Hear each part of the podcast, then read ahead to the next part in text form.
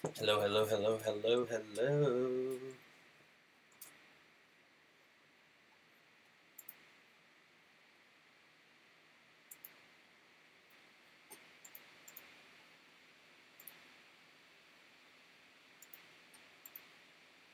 Welcome to HubSpot Community Mornings. This is Grant. In this episode, we'll, we will review a post titled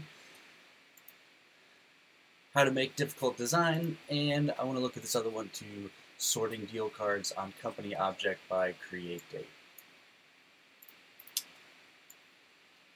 You can always head over to community.hubspot.com, and there you can ask and uh, find questions that were asked and get them answered.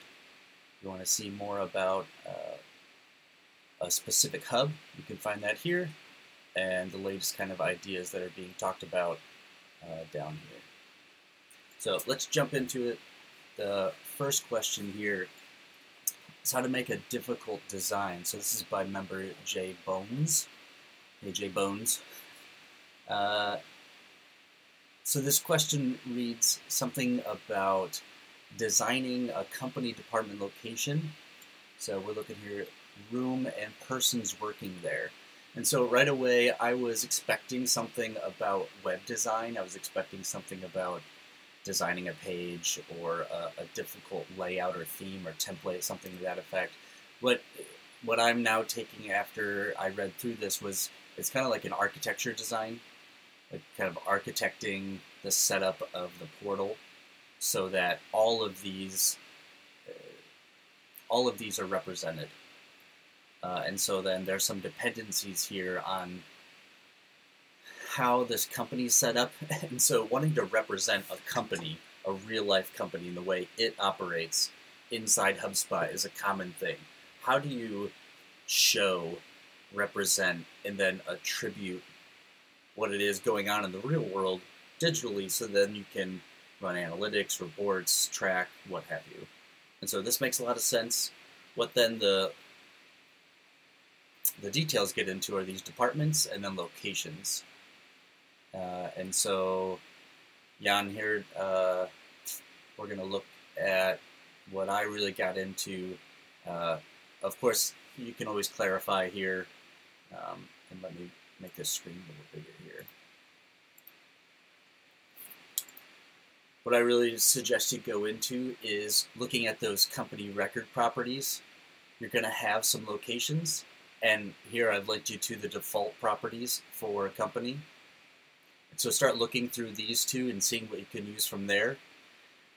And then what I recommend you start using are parent-child relationships within the company. And so these parent-child relationships allow you to represent a subsidiary. Um, it allows you to define the the home office and uh, satellite location. These kind of relationships where there's something kind of above overseeing everything, and then there's subsidiaries. There's children within that that are linked to that overall company, but then they're related in some way. So I recommend you explore these these relationships and how you can leverage them based on these default properties.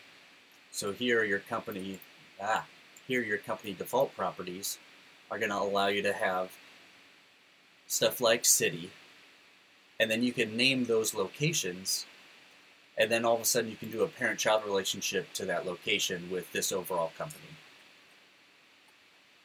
So if you're wanting to represent a department, uh, the department could be another company and that could then be a subsidiary, a child of the parent company, and you could now have the name of that company be something like the uh, the, the company itself, and then department be the company name and then department name, and then you can just set up the relationships accordingly, and then location same thing.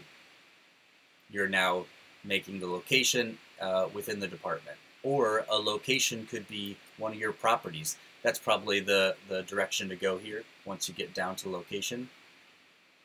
And then same thing with rooms. You're just making those as properties and what are already available. So I would have a room property and then all the options be A, B, C, D.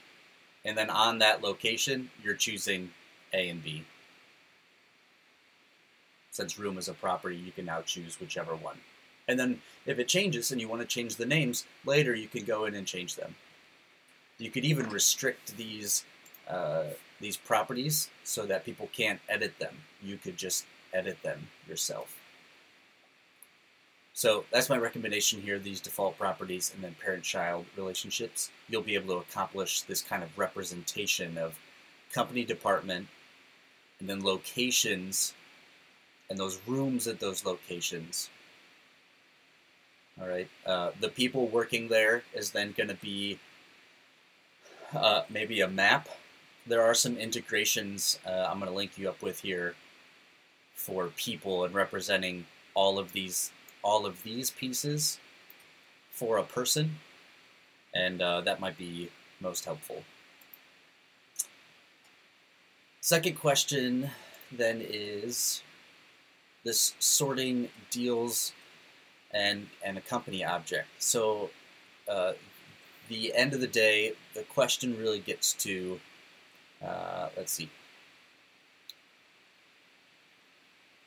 right here. HubSpot creates company IDs upon import of. So that being said, does anyone know the logic of how HubSpot creates uh, object IDs upon import of records? So it is a random. They do know. HubSpot knows.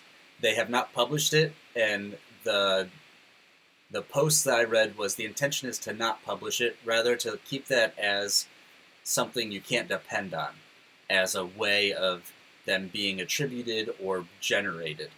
And so that as a a random number that comes through, then the rest of what you do needs to be dependent on what is published.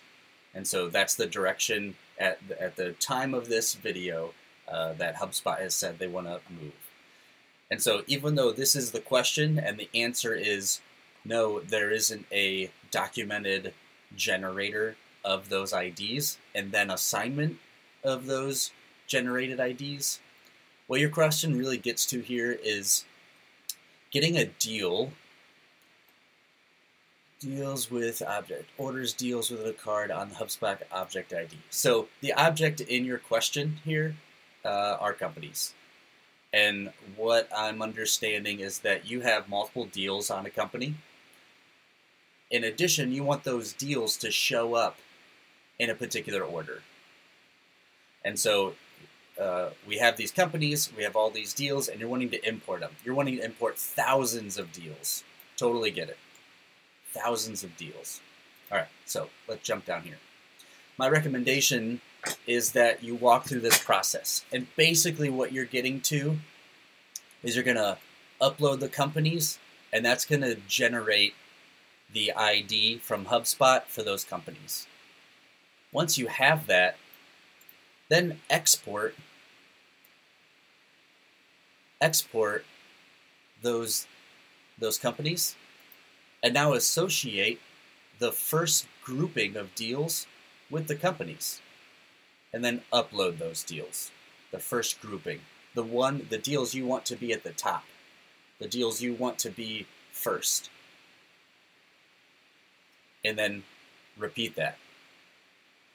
Your second grouping, the next deal down, deal two that you want to show up for whatever company it is, right? For all the companies, deal two, if they have two deals, now do an, uh, an upload of group two of deals, and it'll come up the second deal. Group three, group four, group five. So you have a complete list of all of your IDs for all the companies, once you export those IDs, you can now associate groups of deals with it and then upload that group. And so you'll just go uh, one by one with the entire grouping, right? This is for all companies. So let's say you do have uh, 8,000. Uh, my guess would be, well, there's going to be some mixed bag, but let's say hypothetically there's 2,000 uh, deals that you want to be first. So that would be your first upload is those 2,000 deals that'll show up first for those companies.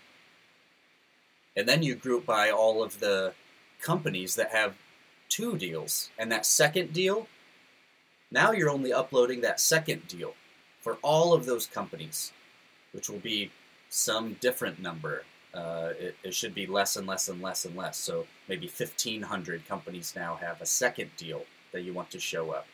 And so you're taking that second deal for all the companies, associating it, and uploading that group. Now you have a third deal. All the companies who have a third deal, you're associating that third deal with those companies. This is uh, hypothetically a thousand now. You're making that association in your spreadsheet, and then you're uploading.